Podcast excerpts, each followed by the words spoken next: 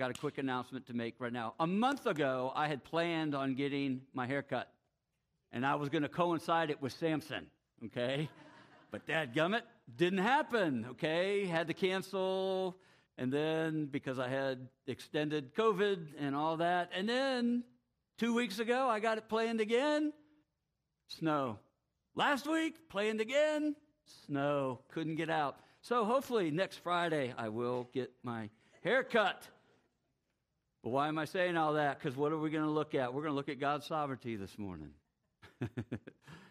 We're in our series that we call Bible Basics. And why are we in this series? Because the church has failed to teach you things that you should know, but don't. Things every Christian should know, but don't. And where did we start? We started with the Bible. And what did we see? We saw how God's Word and God's presence cannot be separated. Wherever God's Word goes, God's presence goes with it. And then we saw how God's Word is all about Jesus.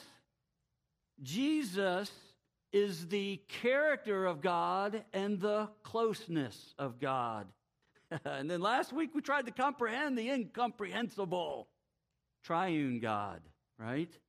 And we saw that the essence of God is relationship, or as C.S. Lewis calls it, the divine dance, where each member of the Trinity is revolving their life around the other for their good.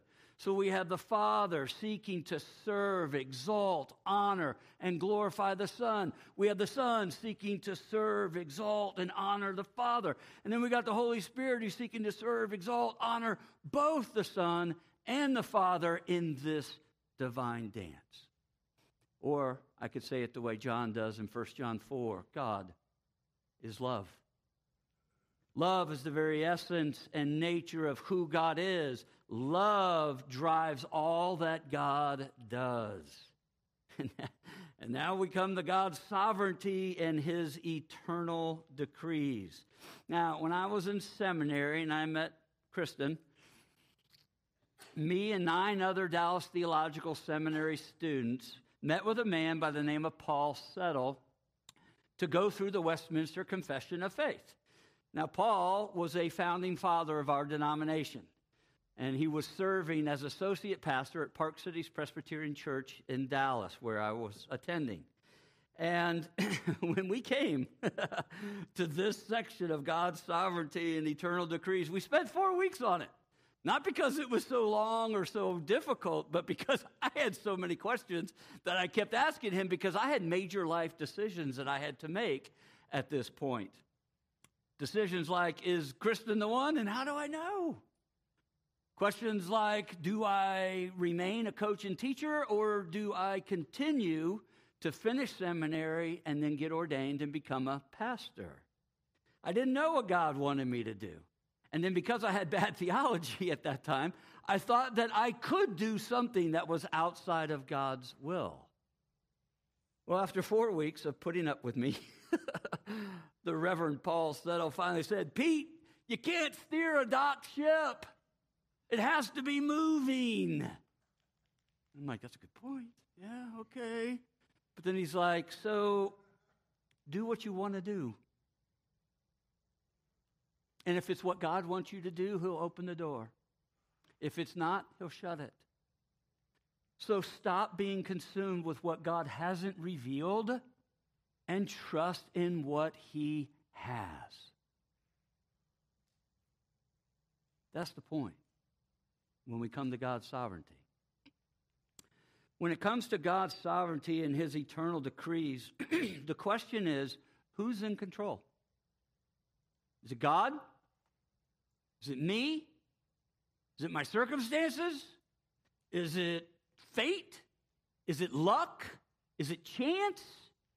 Is it Satan? See, when it comes to God's sovereignty, who is in control of the things that not only happen in my life and in those around me, but in control of all things? I'm going to have you stand for the reading of God's word. It's short. We're going to look at Romans 8, verses 28 through 30. And we know really? Think about that. And we know this, he says. So this is instinctive in all of us. And we know that for those who love God, all things work together for good for those who are called according to his purpose. For those whom he foreknew, he also predestined to be conformed to the image of his Son, in order that he might be the firstborn among many brethren. And those whom he predestined, he also called.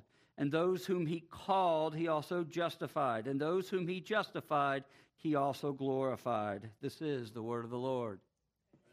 All right, prayed, so we're going to jump in. Here's what I want you to imagine it is a normal, windy, hot Oklahoma summer day. And you're out driving to do a few errands. And when you get out of the neighborhood and get onto the main road, you notice on the dashboard clock it reads 2 p.m. And then your air conditioner goes out.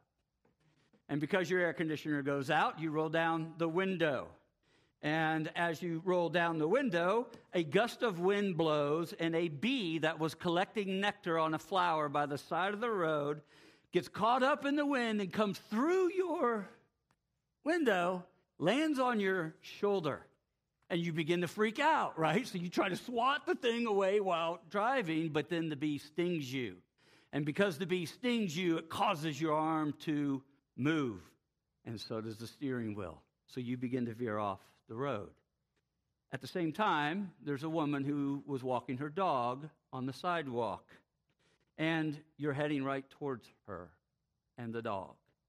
But immediately at that moment, the dog sees a cat and lunges and pulls the woman five feet to the right. And you slam on the brakes and begin to skid. And as you are skidding, instead of hitting the light pole head on, you hit it with the right bumper and your car comes to a stop. And as your heart's beating out of your chest,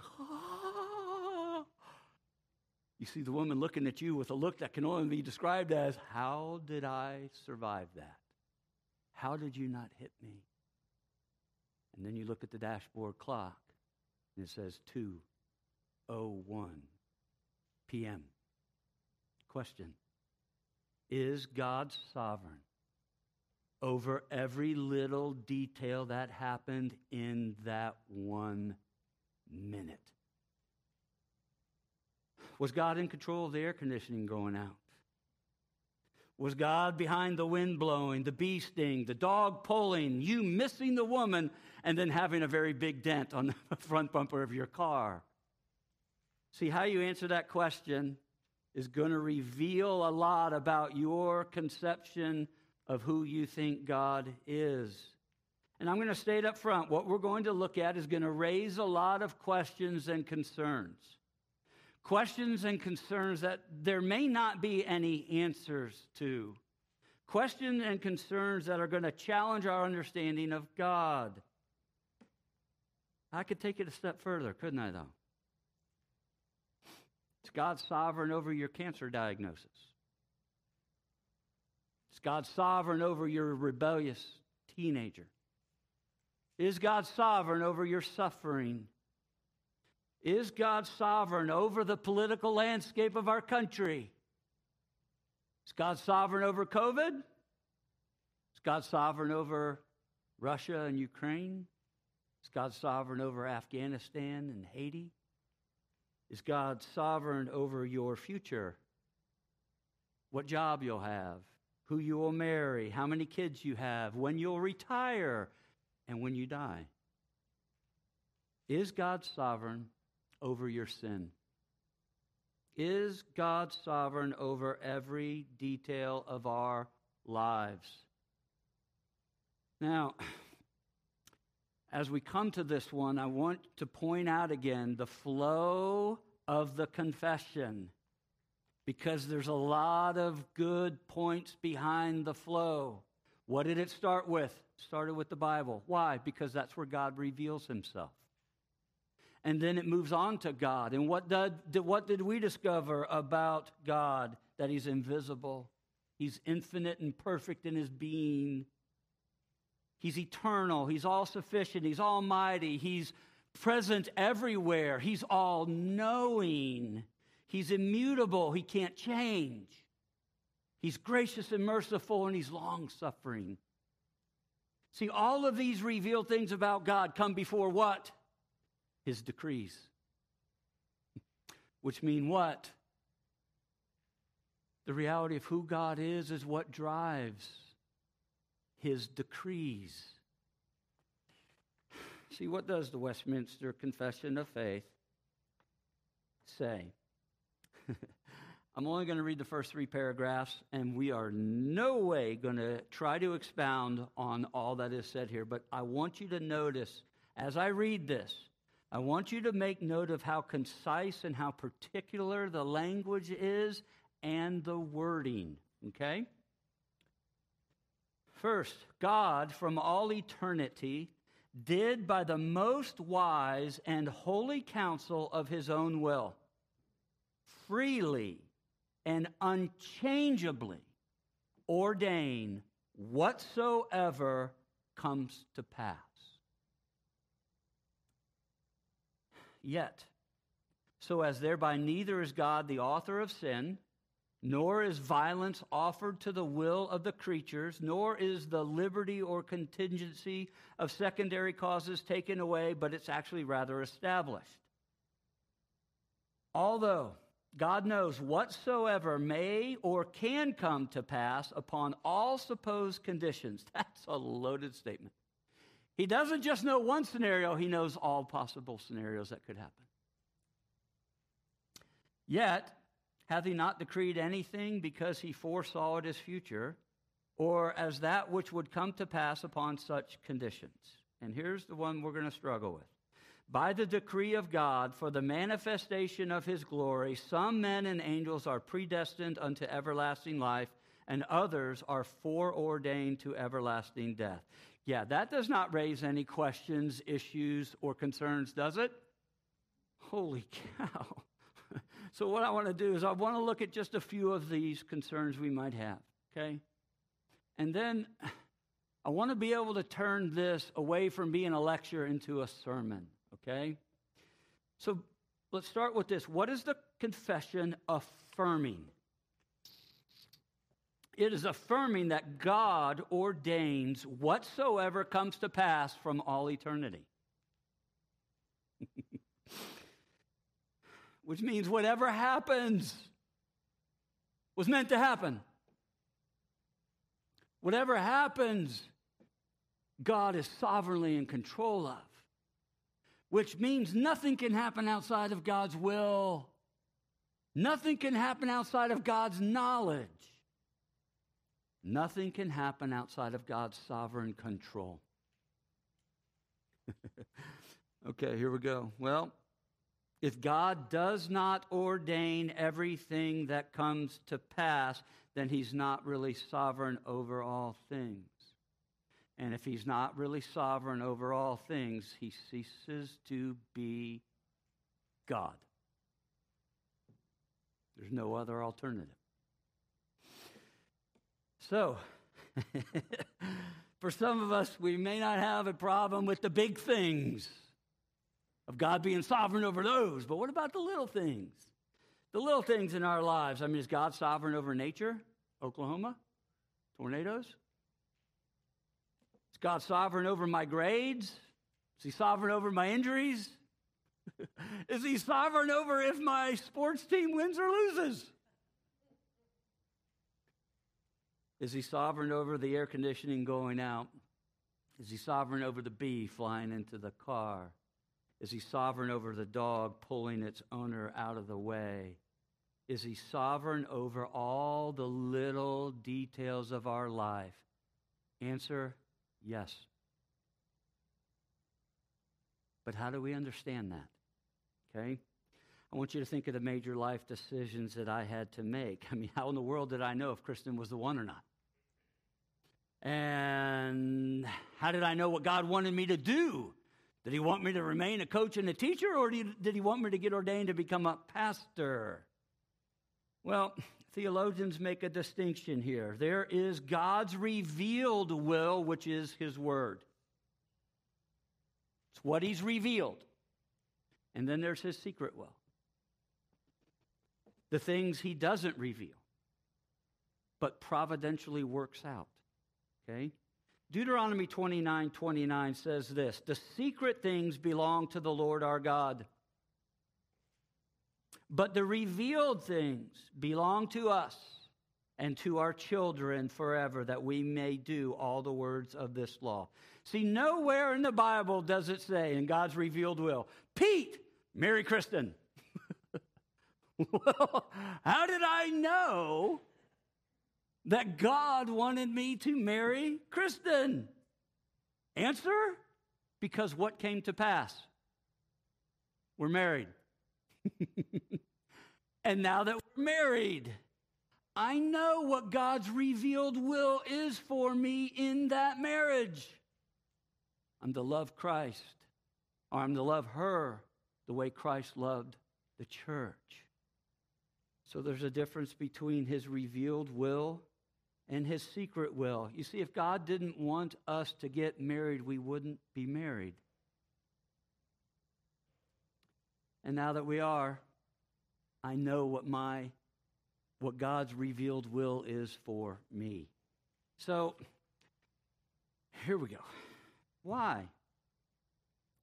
Why are we so consumed with wanting to know God's secret will? Right? Why does not knowing cause us to be frozen with fear where we can't move in a direction or make decisions? Could it be because we have a false view of God and think we can't trust Him? Could it be that we don't like not being in control? And because we're not in control, do we think we will mess up and make a wrong decision? And that somehow our wrong decision will cause God to be mad at me and not bless me? Not being in control is a scary thing, isn't it? But here's the question Why is it so hard to trust God when He's in control? Could it be that we, for some of us, think God doesn't have a part of that? He's not in control of those things. Or could it be that we think God's not good? That God doesn't have our best interest in mind? That God doesn't know what He's doing? Because we don't like it when our plans are different than His plans. And then what do we do? We get mad at God. And we think, God, you don't really care because you didn't really give me what I wanted. Now, we need to deal with one of the big ones that comes out of this, what the confession teaches. If God ordains whatever comes to pass, then he, did he ordain evil in the fall? Does he ordain even your sin? See, the Westminster Assembly, they anticipated this question, right? Because what did they affirm? God's sovereign control over all things. so they're anticipating this. That's why they say this. Yet, so as thereby neither is God the author of sin, nor is violence offered to the will of the creatures, nor is the liberty or contingency of secondary causes taken away, but rather established. Notice what they affirm God's not the author of sin. He's not. And God does not make us do anything against our will, which means we all do what we want to do. And because of that, we are all responsible for what we do. James 1 13 through 15 says this Let no one say when he is tempted, I'm being tempted by God. For God cannot be tempted with evil, and he himself tempts no one. But each person is tempted when he is lured and enticed by his own desire. And then desire, when it is conceived, it gives birth to sin. And sin, when it is fully grown, it brings forth death. So if God is not the author of sin, then in what way is God sovereign over my sin? Answer He permits and allows it. Which raises a question. if He knew I would sin and He allows it, why didn't He stop it? Especially when it brings so much harm and hurt to other people. Now, this is where we have to be careful. Because the only answer is according to the counsel of his own will. See, nowhere in the Bible do we get the answers to where the origin of evil is from. We don't. We can say it's from Satan, but we don't know how that happened. And we don't know why God allows it. We don't know why God allows evil and sin. But here it is. If God ordains whatsoever comes to pass from the counsel of his own perfect will, then he has good reasons for it that we may not know or understand. See, God's decrees, they're never arbitrary. They're never made on a whim. They're never made in reaction to us and what we do. His eternal decrees are based on who he is. He's infallible. He can't make a mistake. He's omniscient, which means he's all knowing. He's omnipresent. He's everywhere all the time. He's perfect in his wisdom. He's perfect in righteousness. He's perfect in his being from all eternity before he even created the world. He made his decrees. See, and here's the thing sometimes God intervenes to stop you from sinning, and sometimes he doesn't. Sometimes God intervenes and stops other people from sinning against you, and sometimes he doesn't. See, David was stopped from sinning when he almost wiped out Nabal and the whole household in 1 Samuel 25. But because Abigail, Nabal's wife, she mediates, and David realizes this is from the Lord, and he doesn't wipe out Nabal. But then years later, God doesn't stop him from sinning with Bathsheba, and it almost destroys the whole kingdom of Israel. I don't know why God intervenes and stops at times and why he doesn't at others. But I do know this. If God is not sovereign over all things, then I couldn't find any comfort or any hope that God can make something good out of evil. I could have no comfort or hope that God could make beauty out of what is broken. Don't we see this in the story of Joseph in Genesis? Right? His brothers betray him and they sell him as a slave, and he ends up in Egypt. And then for many years, what it looks like God forgets him. And he goes through all this suffering. But then providentially, Joseph becomes the second most powerful man in all the world. And there's a famine that happens in Israel, which forces Joseph's family to come to Egypt to get food. And when they discover who Joseph is, they fear that he's going to exact revenge on them. But what does Joseph say when he sees them? You meant it for evil,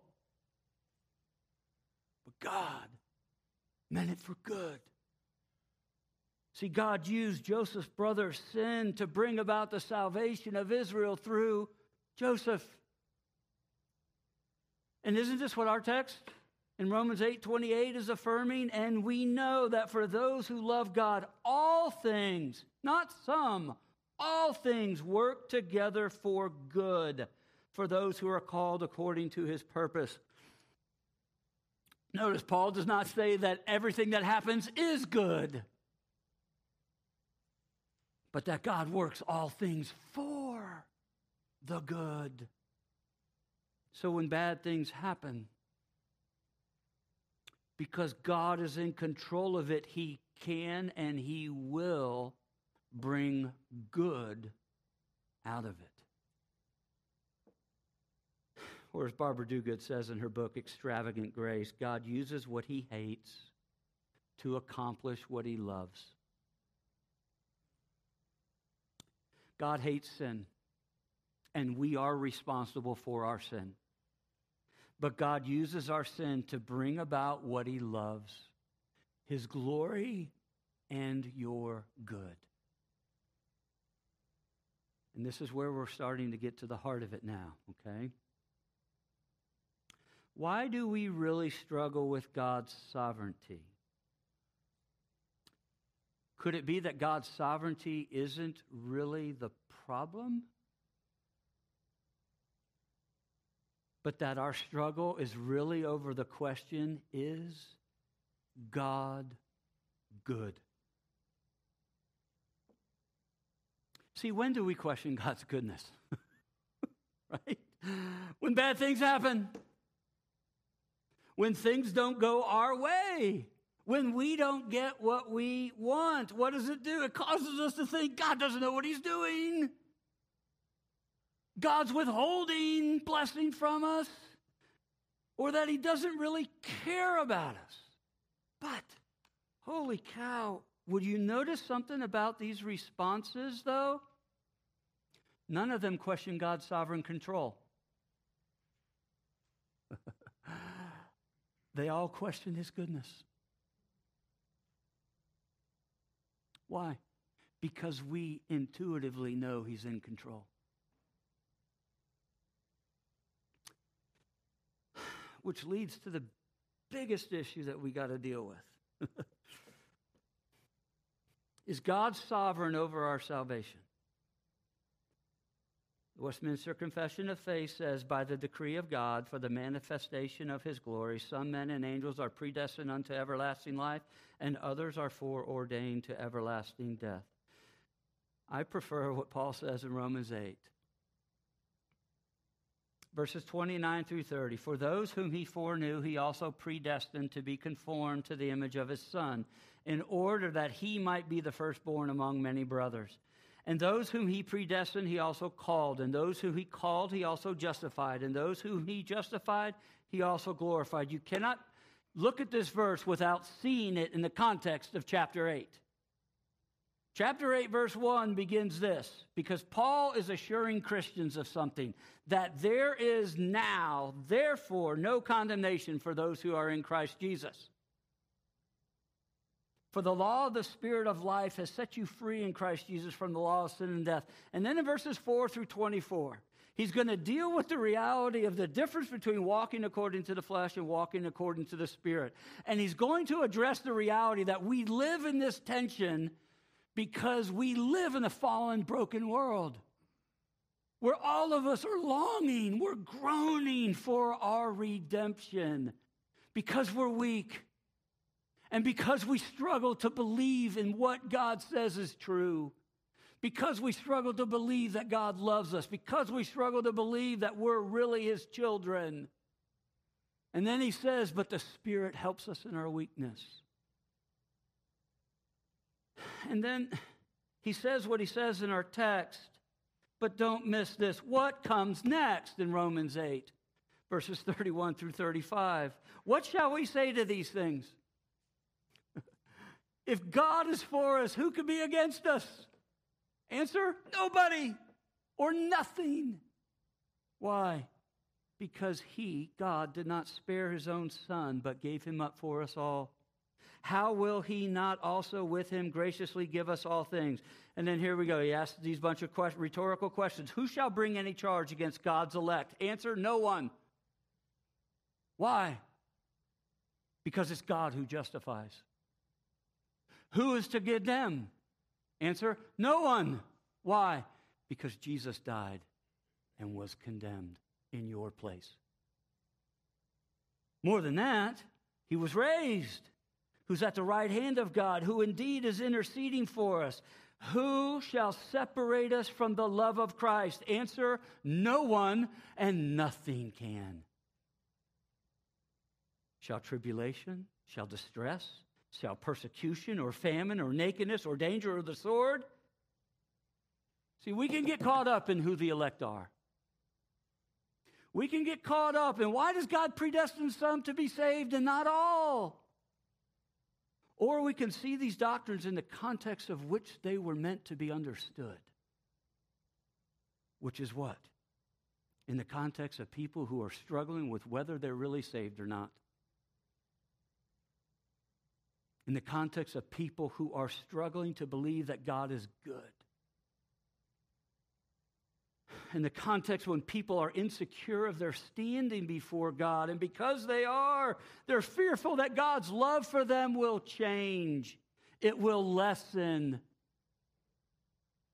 When people question their status as God's children, thinking, I can't be a son or daughter because I have very little family resemblance in the way I live.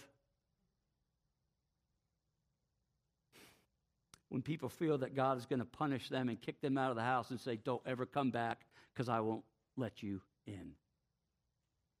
In other words, these doctrines are meant to be a great comfort for people who struggle to believe that God loves them. The doctrines of election and predestination are meant to convince us that God's love for us is an eternal, unchangeable, never ending love. See, I want you to look at verses 29 through 30. Look at the certainty of all of our salvation from start to finish. It starts with those God foreknew. Now, this doesn't mean that God had, just has a prior knowledge of you. What this means is that God from all eternity set his affection on you. Before he created the world, you were on his mind and in his heart. To be foreknown by God is to be eternally loved by God. And then what does he say next? Those whom God loved from all eternity, whom he foreknew, they were what? Predestined to be conformed to the image of his son, which means it will happen. it must happen. There's nothing that will stop it from happening. Which means whatever happens in your life, God is using it and working it towards your good and His glory. Which means whatever happens in your life, good and bad, God is using to change and transform you more and more into the image of His Son. And then those who are predestined to be conformed to the image of His Son are called, called by name at a specific point in time. God calls you by name. He sends forth His Holy Spirit who regenerates and gives you new life, which causes you to trust and believe in Jesus. And then what happens when you trust and believe in Jesus? Those who are called, they are what? Justified. They're declared to be right with God. They're declared to be righteous. Why? Because they're covered in Jesus' righteousness. And then those who are justified are what? Glorified. From start to finish. How complete and how certain is your salvation? It was decreed by God before he created the world. It was accomplished through Jesus' life, death, and resurrection in history. And at a specific point in your life, God called you by name. He sent His Spirit to give you new life, and you trusted and believed in Jesus. And the moment you trusted and believed in Jesus, God declared you justified. And those who are justified will be or are glorified, which means what? Right now, what is God doing? Right now, He is sovereignly working all things for His glory and your good by changing and transforming you more and more into the image of His Son. And then one day, one day, you're going to see Him face to face, and you will immediately be glorified and transformed into His image. That's God's work. That's God's promise until you enter glory. Which means there's nothing in the world that can change that. There's nothing in this world that can stop that from happening. Because there is nothing in this world that can separate us from the love of God in Christ. We may struggle and have questions and concerns about God's sovereignty over our salvation. We may have struggle and concerns and questions over what does predestination and election mean, but here's what you have to understand. What's the alternative?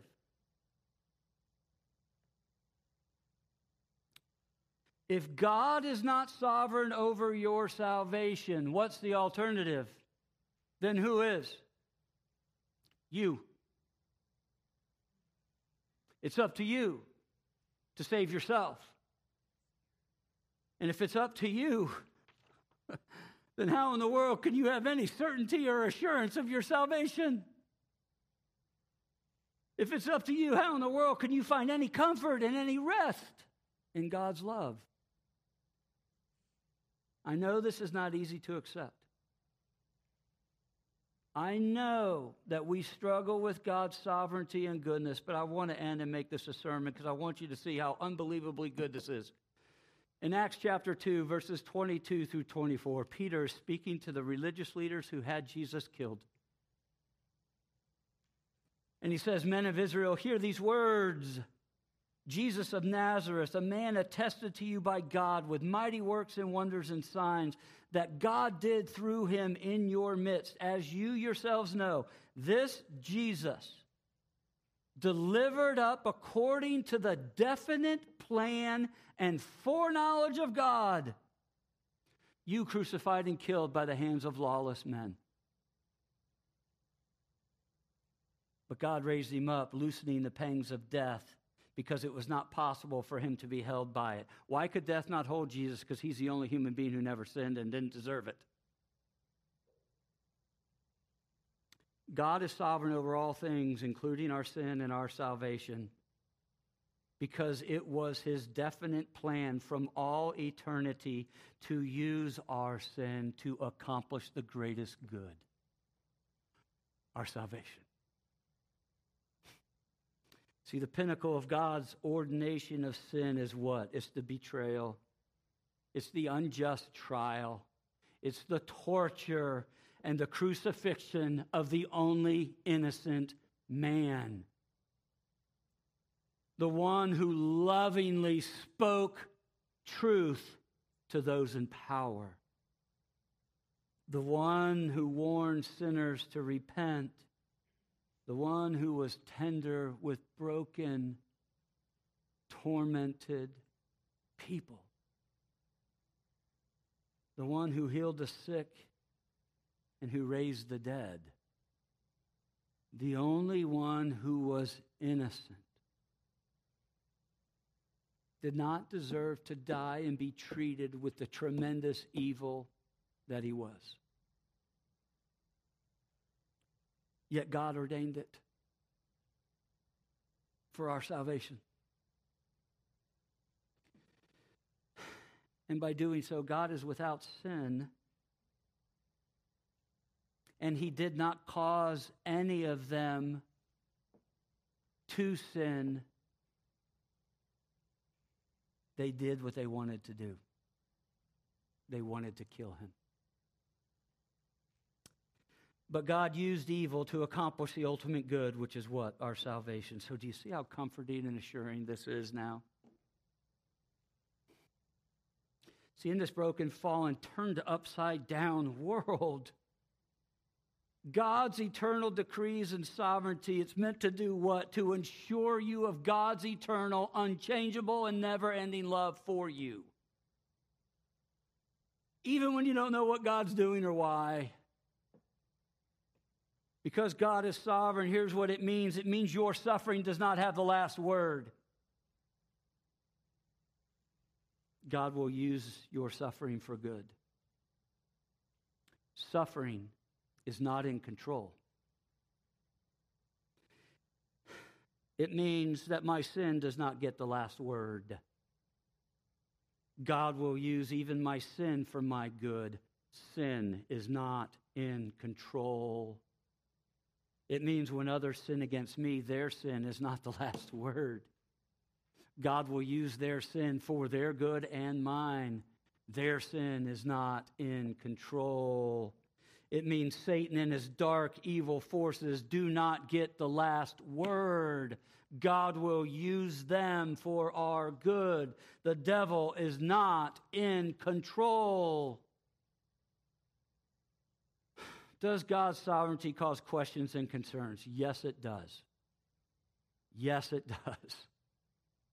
And I'll be honest, I struggle with it. But here's the exhortation because I'm going way long. Take all of your questions and concerns to the one who proves to you he's good. Because in Jesus, don't we see just how good God really is?